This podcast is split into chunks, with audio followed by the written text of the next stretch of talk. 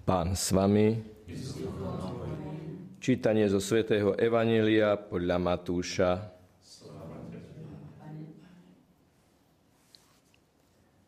Ježiš prišiel do svojej vlasti a učil ich v synagóge. Oni sa divili a hovorili, skade má tento takú múdrosť a zázračnú moc. Vari to nie je tesárov syn, nevolá sa jeho matka Mária a jeho bratia Jakub, Jozef, Šimon a Júda? A nie sú u nás všetky jeho sestry? Skadeže má toto všetko? A pohoršovali sa na ňom. Ale Ježiš im povedal, proroka si uctia všade, len nie v jeho vlasti a v jeho dome. A pre ich neveru tam neurobil veľa zázrakov. Počuli sme slovo pánovo.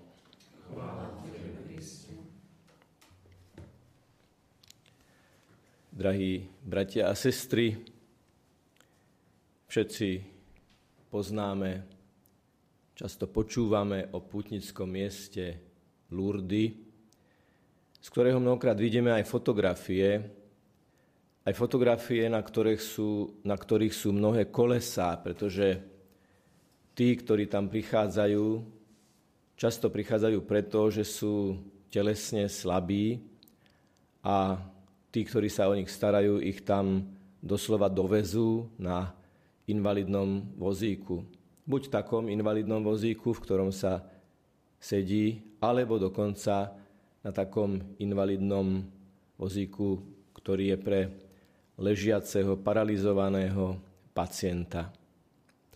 Minulý týždeň však bolo možné a celý svet obleteli tie fotografie vidieť aj iné kolesa.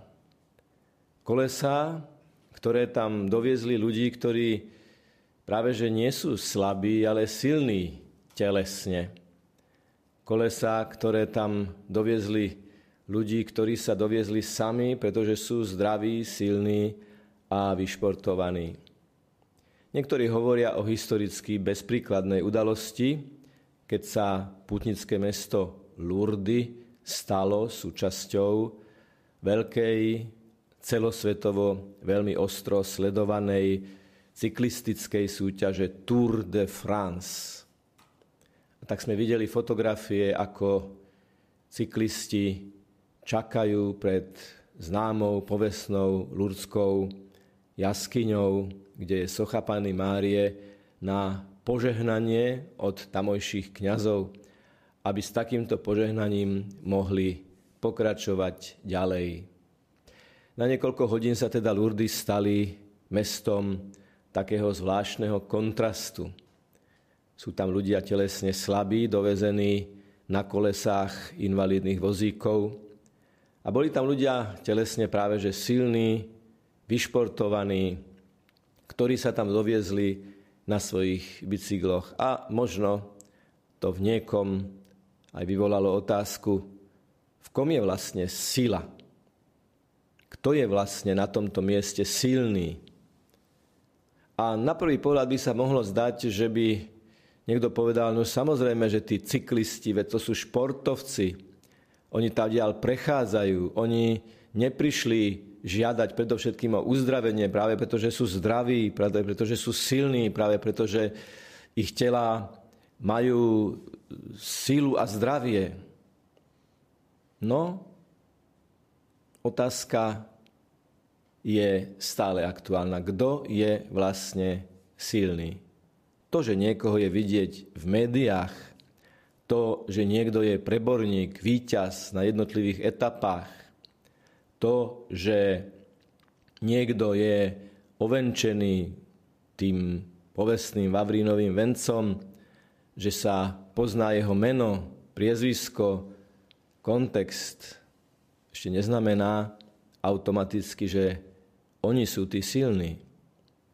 Vy, ktorí nás pozeráte z invalidného vozíka, tí, ktorí nás pozeráte možno priamo z lôžka, na ktoré ste priputaní, tí, ktorí nás pozeráte aj preto, že nemôžete z najrôznejších dôvodov zdravotných ísť do kostola, viete, koľko sily stojí všetko toto obetovať, všetko toto znášať, uprostred toho všetkého prinášať to všetko, dvíhať k Bohu a prinášať to ako obetu. Dovolujem si tvrdiť, že pri pohľade na Lurdy minulý týždeň, keď tam boli tí, ktorí sú zdraví a tí, ktorí sú chorí, tí, ktorí boli na kolesách bicyklov a tí, ktorí boli na kolesách svojich vozíkov, ktorí sú silnejší, duchovne silnejší. Isté tí, ktorí sú nepoznaní, ktorých mena ani priezviska nepoznáme, ktorí nedvíhajú ruky, lebo zvíťazili v etape. Oni celý svoj život alebo čas svojho života žijú ako veľmi náročnú etapu, ktoré musia prekračovať mnohé vnútorné hranice a bariéry, ale práve v tom tichom víťazstve obety, v tom tichom víťazstve dôvery v Pannu Máriu, v tom tichom víťazstve dôvery v to, že po Golgote, na ktorej Ježiš zomiera, prichádza veľkonočná nedela, keď Ježiš výťazí na najdôležitejšej golgotskej etape života Ježiša Krista i celých ľudských dejín, dopracovávame sa k tomu, že práve vy, ktorí trpíte, ktorí ste priputaní na lôžko, prinášate svetu to pravé víťazstvo, víťazstvo ducha nad telom, víťazstvo obety nad znechutením, frustráciou a beznádejou. Lebo aj v dnešnom evanieliu je naznačená táto logika. Veď v úvodných slovách ani nepoznajú Ježišovo meno, čo nám môže povedať tento, skade má tento takú múdrosť a zázračnú moc. Cítime v tom také podceňovanie tento, tento o Ježišovi, o svojom rodákovi, krajanovi hovoria takýmto spôsobom. A vlastne mu hovoria, že čo nám môže povedať tento, aká sila môže byť v jeho slovách, to je tesárov syn, má tuctové zamestnanie, nič mimoriadné. Je to jeden z dediny, jeden z obce. Čo nám tento môže povedať? A my aj vieme, kto je jeho matka. Jeho matka sa volá Mária. A vieme, kto sú jeho príbuzní. Jakub, Jozef, Šimon, Juda. Všetko je to také konkrétne, také vecné, také, také rukolapné. Kde tu môže byť nejaká sila? To je tesárov syn, vieme všetko o ňom. Poznáme ho zblízka.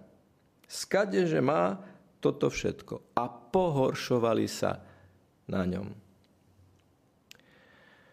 Bol som raz očitým svetkom situácie, keď na ulici v Bratislavskom starom meste sedela osoba v invalidnom vozíku a prišla k nej iná osoba a jej povedala, vy čo chodíte na ulicu? Vy čo chodíte von? Vy zostaňte doma. Neveril som vlastným očiam, tvrdosti, cynizmu osoby, ktorá bola vekovo na rovnakej úrovni a mala v ruke paličku. Bratia a sestry, Sila je v tichej obeti. Sila je vo vás a ďakujeme vám na tomto mieste a v tomto kontexte za to, že prinášate tichú obetu, o, ktorú, o ktorej noviny nikdy písať nebudú. Ale to je úplne jedno, lebo je to všetko zapísané v knihe života. Je to všetko zapísané v Božom srdci, v Ježišovom srdci, ktorý vie, čo musíte zniesť. A je úplne jedno, či o tom vedia ľudia. Dôležité je, že o tom vie Ježiš, do ktorého obeti sa vnárate, ktorého kríž aj vy nesiete a on nesie váš kríž a pomáha vám napredovať. Nenechajte sa znechutiť ani pohľadom na zdravých, vyšportovaných ľudí, pri ktorých by azda možno niekoho napadnúť, kto je chorý a slabý. Prečo práve ja? Aj tieto otázky treba odovzdať Ježišovmu srdcu. Srdcu, ktoré v tichej obeti Getsemanskej záhrady, v úplnej opustenosti Golgotskej etapy všetko obetoval za teba a za mňa, obetoval za nás. Urobme všetko preto, aby my v našej etape, v tých vymeraných rokoch pozemského života, sme vyťazili nie tak, že budeme ukazovať svoje telo. A teraz v lete je to zvlášť markantné, ako niektorí mladí ľudia potrebujú ukázať, ako na svojej sválnatej končatine majú novú tetovačku. To je všetko slama, ktorá zhorí. Ale to, čo je duchovné, to, čo je v srdci, to, čo je v hĺbke, prežité, to je to, čo mení svet. Tak urobme všetko preto, aby my sme etapu nášho pozemského života, ktorá smeruje do cieľovej rovinky väčšnosti, objatia Ježišovho, sme všetko dvíhali k Bohu ako tichú obetu. Tichú pred ľuďmi, ale poznanú Bohom. A to je to podstatné. Nech je pochválený Pán Ježiš Kristus. Amen.